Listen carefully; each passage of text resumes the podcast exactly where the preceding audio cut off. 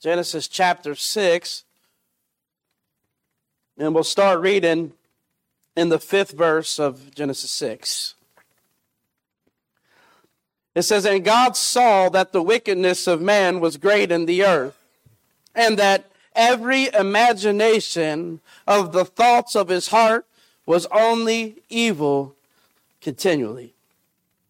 And it repented the Lord that he made man on earth, and it grieved him at his heart. And the Lord said, I will destroy man whom I have created from the face of the earth, both man and beast, and creeping thing, and the fowls of the air, for it repenteth me that I have made them. But Noah found grace in the eyes of the Lord. These are the generations of Noah. Noah was a just man and perfect in his generations. And Noah walked with God. And Noah begat three sons, Shem, Ham, and Japheth. And the earth also was corrupt before God, and the earth was filled with violence. And God looked upon the earth, and behold, it was corrupt, for all flesh had corrupted his way upon the earth. And God said unto Noah, The end of all flesh is come before me, for the earth is filled with violence through them, and behold, I will destroy them with the earth. Let's pray.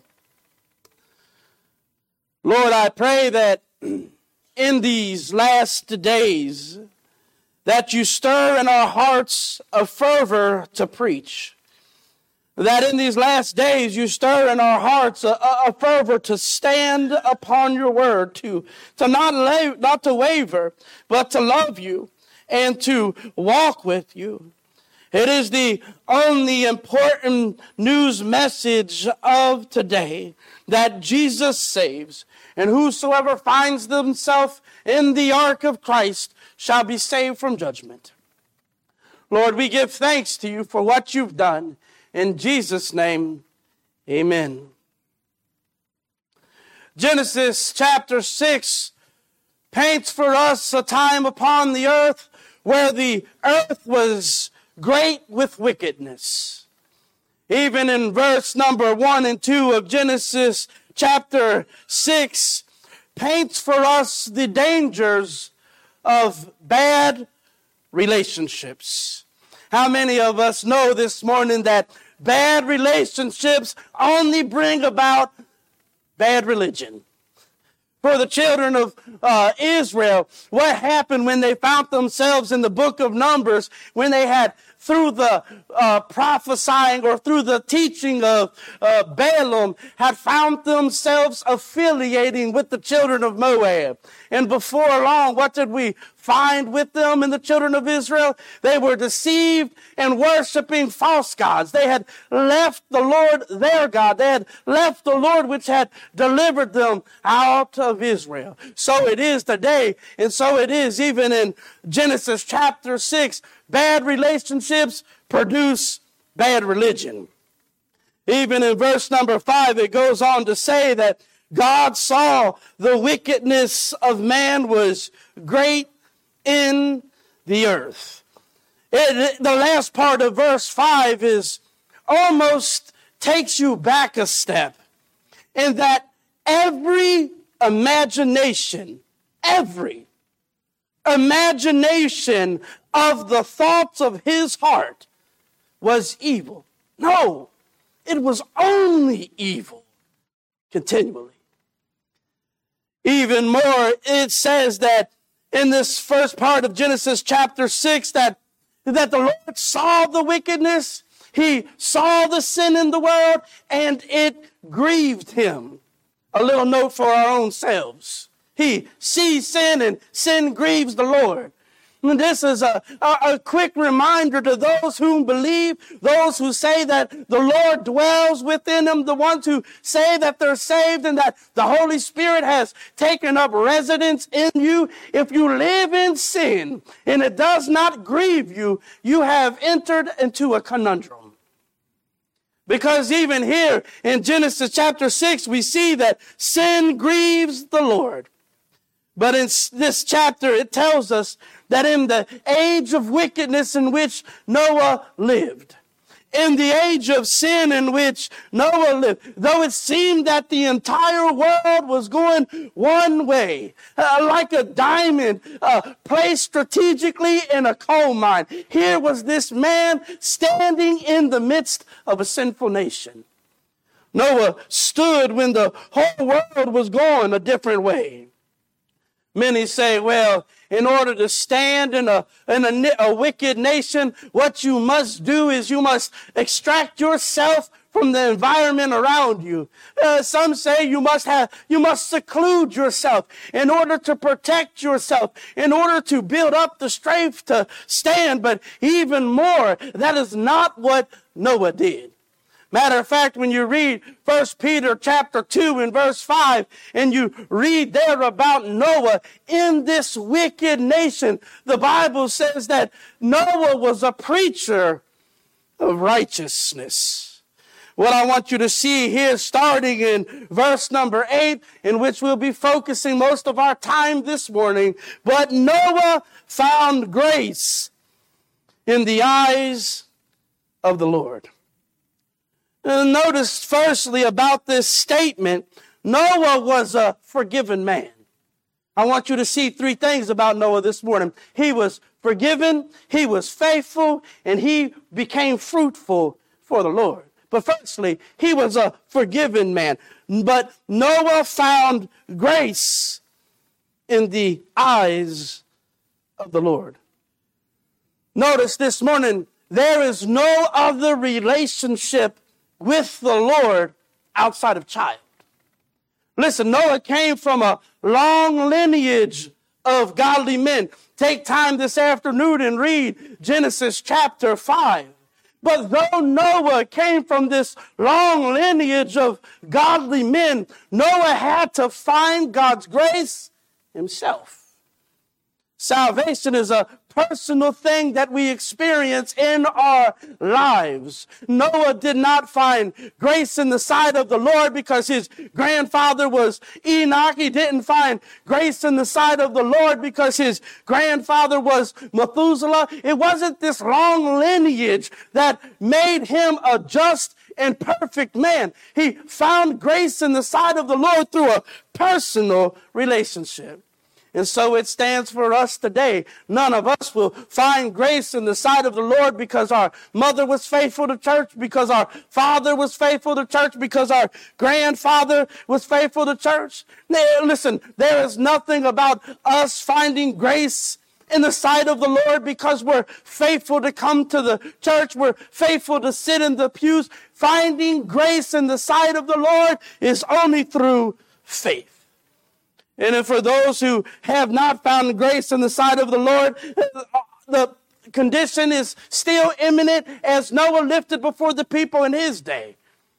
What is waiting for you is hell. But verse 8 tells us what kept Noah from the flood was that he found grace in the sight of the Lord. I love that whenever you read biblical history, that it seems that whenever you read that the world was at the most degenerate state, when you feel like humanity could not get any worse, and when you read through the Old Testament, you're saying, what now? But even in these what now situations, you find out that God is working. Example. When you read about the time of Babylon, when Israel was taken into captivity and they were called to worship, uh, when they was called to worship all these false gods, what do we find out? That even in that wicked time, even in that wicked generation, God was raising up a man named Daniel. When we read about the children of Israel being in Egypt, we find ourselves that there was this man who was being raised up in Pharaoh's house, who God would work in, whom the Lord would work in. And when he would come to age, he would refuse to be called the son of Pharaoh's daughter. And in the end of all of this, God would mightily use Moses to deliver Israel out of the hands of Egypt. Even more when you read about Ahab and Jezebel and their wicked leadership over Israel. We find, lo and behold, in this wicked age that God was working and he raised up this man named Elijah uh, to preach righteousness unto the people, to condemn those who were leading God's people astray. You see, throughout history, God has never failed in wicked times to produce a people to preach righteousness. Matter of fact, you could summarize from Genesis chapter 6 that it is God's call and command in wicked times to be faithful preachers of his word. Even more, we see in Genesis chapter 6 that God would raise up this man named Noah. But the fact that the text says, but Noah found grace in the eyes of the Lord, also states that there was a time in Noah's life when he was without grace.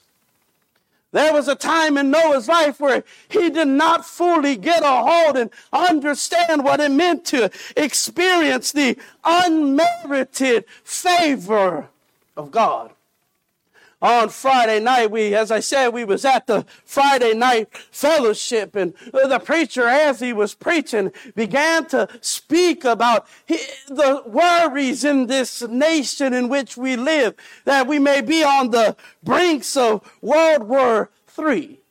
Well, this statement stirred up in the fellowship our people who began to talk about preparing and began to talk about praying. And listen, I, am not discrediting any of those things, but uh, lest we forget in these last days, lest we forget at a time in which the world could come to an end that the most important priority in our lives is to preach God's word. It is said that a church that does not evangelize will soon fossilize. And I get that at times that we believe in our hearts and some people take a security blanket, so to say, and cover it over themselves in the fact that we support missionaries overseas and that we think in our minds since we give to missions, it kind of is uh, giving to the fact that we're preaching the gospel, we're promoting the gospel, we're trying to reach the world with, with the gospel. And while that is true, but we must understand that the church, the church house, the, the light that shines the furthest is always brightest at home. So we may say to ourselves, when it comes to the mind of missions, that we're getting the gospel to all around this world, but what are you doing at home base? Noah lived in the age in which he lived. He lived in the location in which he lived. He faced the generation in which he faced, surrounded all around him. And this is what we face each and every day. We face this wicked generation. We face people who have no desire to see or hear the truths of God's word. Yet it doesn't neglect the fact or, negate the fact that we should be preaching God's word. By the way, bad news in the Bible has always produced the best preaching. it was always bad news that seemed to bring about revival. If we could have the Ninevites here, they would testify to such a thing. It was the bad news that God was going to bring judgment that brought great news that God was allowing them an opportunity of grace before judgment. The other day when I was leaving the house, actually it was yesterday, I was trying to get down here. And I have found myself frustrated as I searched the house, just trying to find my keys to get here. I had finally become so disgruntled that I started to walk out the door, said, I'll just walk to church. And as I walked out the door, I reached my hand in my pocket, and lo and behold, there was the keys.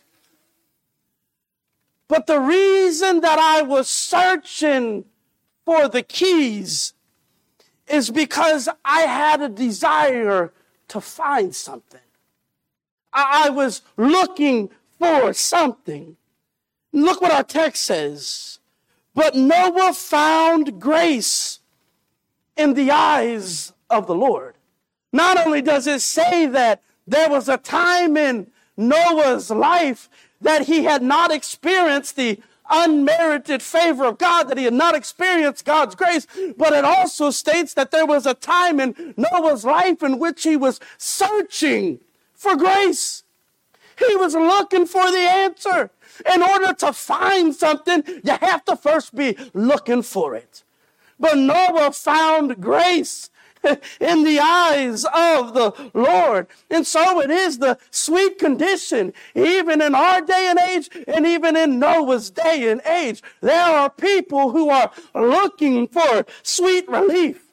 There are people who are looking for a way to have the burden be lifted in their life. But Noah says eh, under his testimony, but Noah found grace in the eyes of the Lord. It was to say that he didn't find grace in a bottle.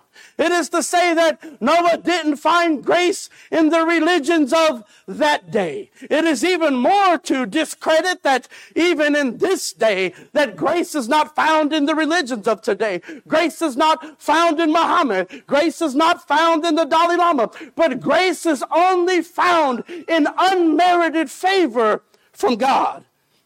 So we see even more that Noah found grace in the sight of the Lord. Let me say one thing this morning that Noah found grace in the sight of the Lord. All of history has come along. All these different religions invented and populated and propagated. And you know what? Still, grace is only found in the Lord. So, what made Noah this preacher of righteousness? What made him a preacher of righteousness was not only because he found grace.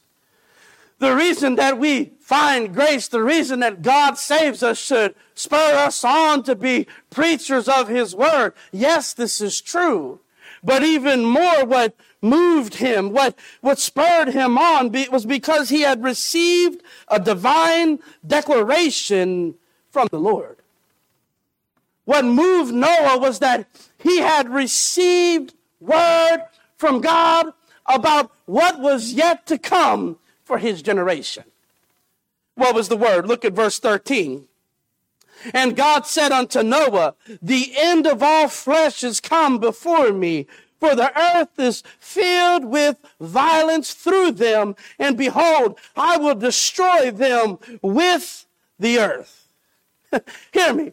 Noah labored hard. Noah preached hard because it had been made clear to him that God's judgment was coming. It had been made clear to Noah what God's future plan was for the world in which he lived, and it moved him. Hear me. It moved him not even to preach this, be this preacher of righteousness, but it moved him to become fruitful to build this ark. By the way, this is not just an Old Testament truth.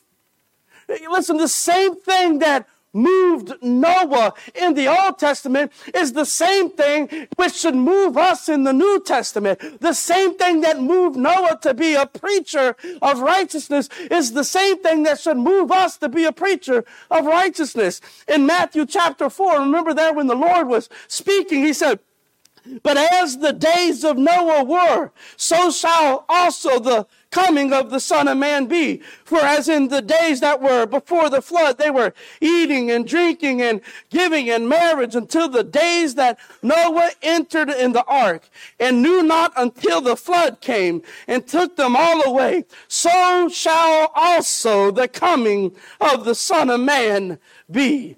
Jesus said, that which moved Noah this declaration, this revealing that what God was going to do to his generation moved Noah to be a preacher of righteousness, yet even in the generation in which we live.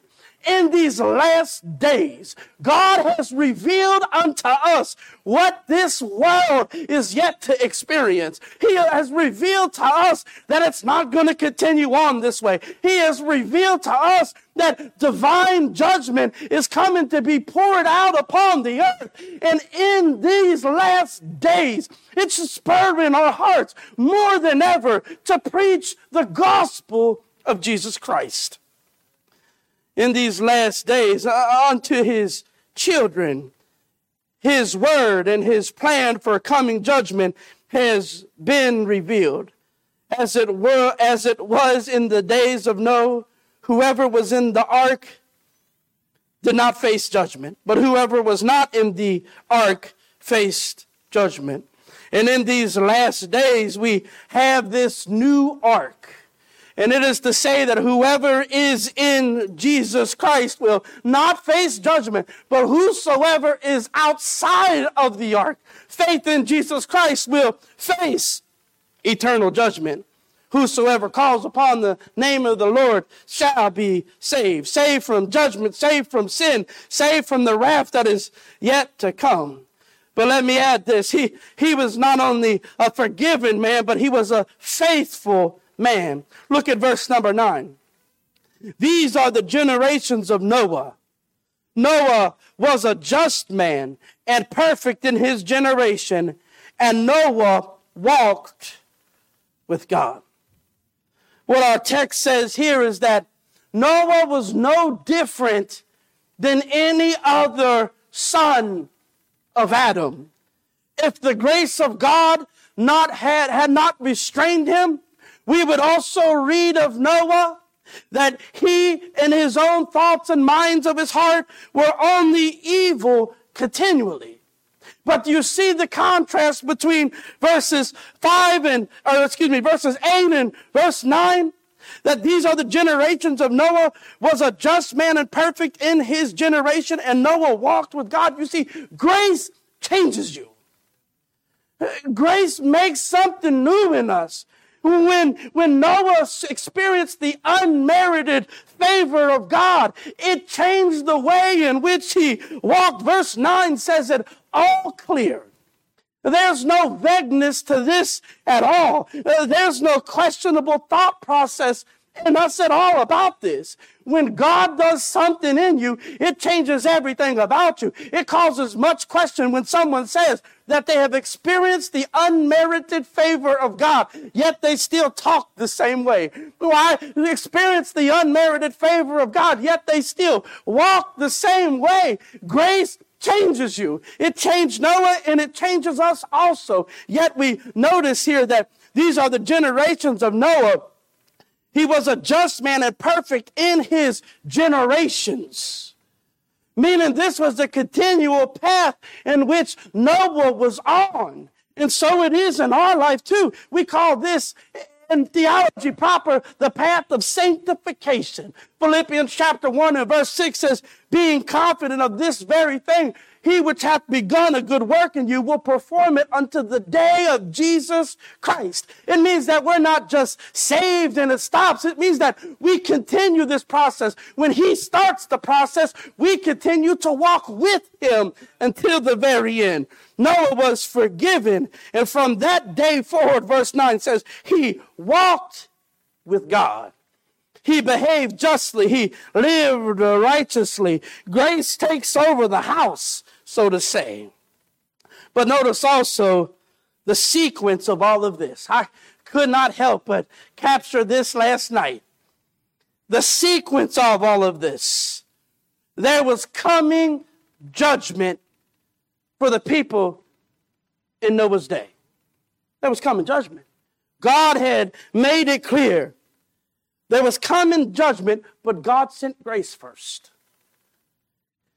He, we read that in this time, in this text, that God was preparing to pour out judgment, yet grace uh, arrived first. Noah found grace. Hear me.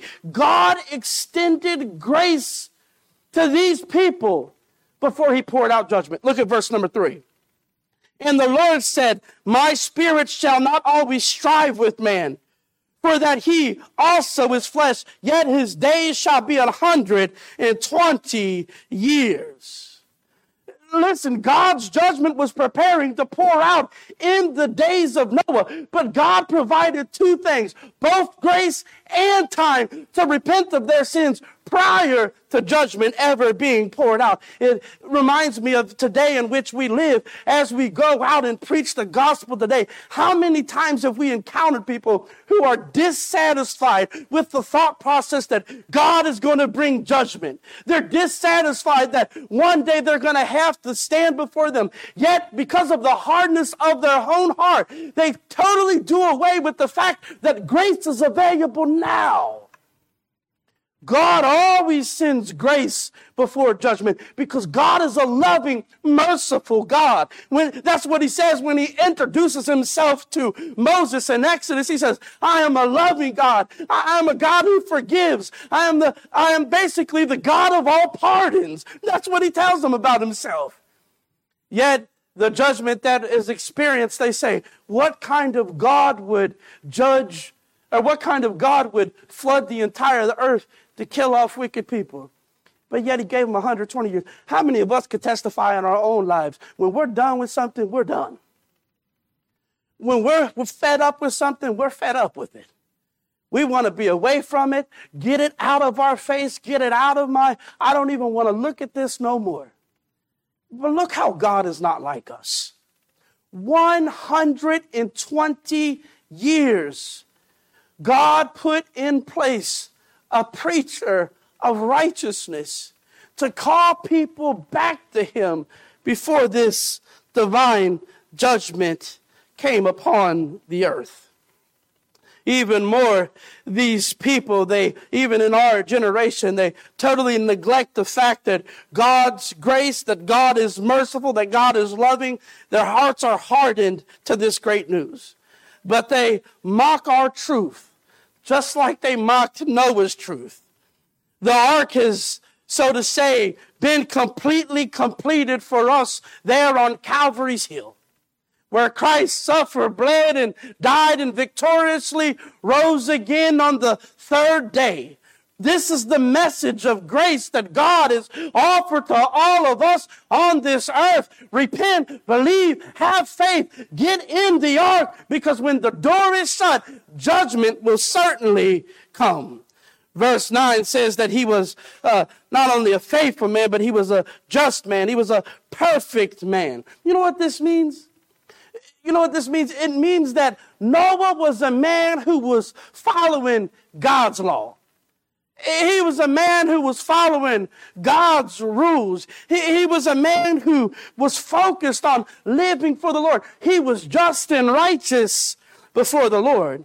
And when it says that he's perfect, it means that Noah was striving to live for the Lord in every facet of his life. And he strived to be this way in the generations in which he lived. Think about how the world has affected us each and every day. Think about the conversations that we have to hear at the grocery store or the things we see on TV and all the things around us that plague us. I mean, oftentimes, if we're honest with ourselves, we try to uh, draw in the people who we work with and accuse them of the reasons that we're not a good testimony at work or why we're not as fruitful as we want to be, so to say, for the Lord. But even more, the Bible says here about Noah. In this age of wickedness.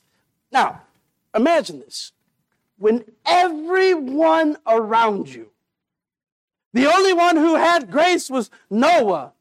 And his family were the only ones that entered into the ark. Yet, everyone else around him, their thoughts were only evil continually. Yet, Noah remained uninfluenced, unaffected, and uh, had no desire to follow after the world. What character is this? What character is this? In Hebrews chapter 11, in verse 7, it says, By faith Noah, being warned of God of things not seen as yet, moved with fear, prepared an ark to the saving of his house, by the which he condemned the world and became heir of the righteousness which is by faith. My favorite portion of Hebrews chapter 11 and verse 7 is, is where he says, By the which he condemned the world. In it, in truth, it really does. By the way in which Noah moved, in the way in which Noah behaved, in the way in which Noah conducted himself, it not only condemned the lost, but it condemned saved people alike. I mean, for us today, it condemns saved people alike. How so? But because by Noah living this godly life in such a wicked age, it stood as a testament that there is something that he disagrees with um, by the way you live. It is to say that the, he believes there's something wrong in, in which the way others were living. It is to preach the gospel by actions.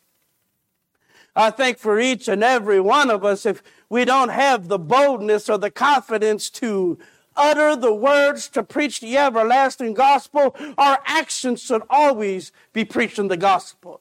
And when people go down the road and start to tell jokes that you shouldn't be involved in, they should know there's something different about you by you going the other way. And when people go down a path that you know is going to end in a manner where God is not going to be glorified, when people begin to use our Lord's name slanderously, we should be like the, the, the uh, we should take the advice of the angels that gave God, up, get you out of this place.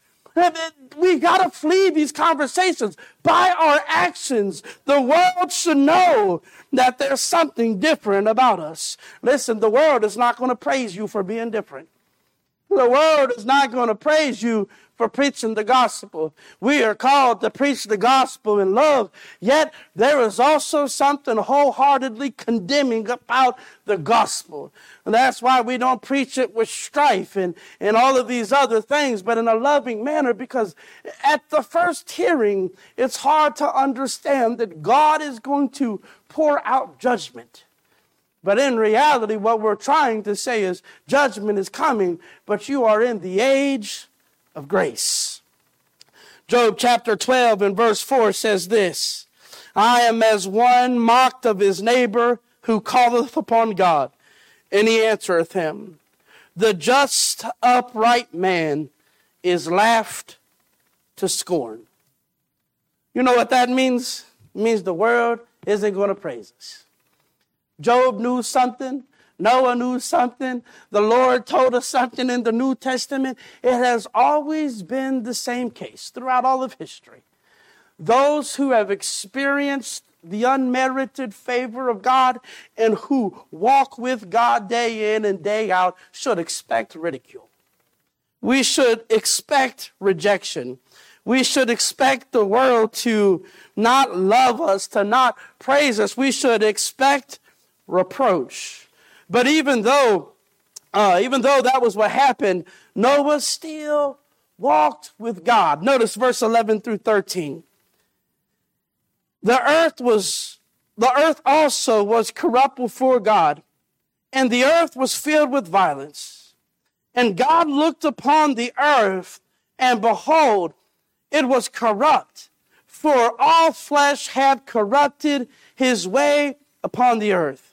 And God said unto Noah, The end of all flesh is come before me, for the earth is filled with violence through them, and behold, I will destroy them with the earth.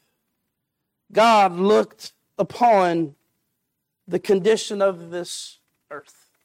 He looked upon the wickedness of this land. He looked upon a man who searched him and found grace the only place grace can be found in the Lord. Noah found grace in the sight of the Lord.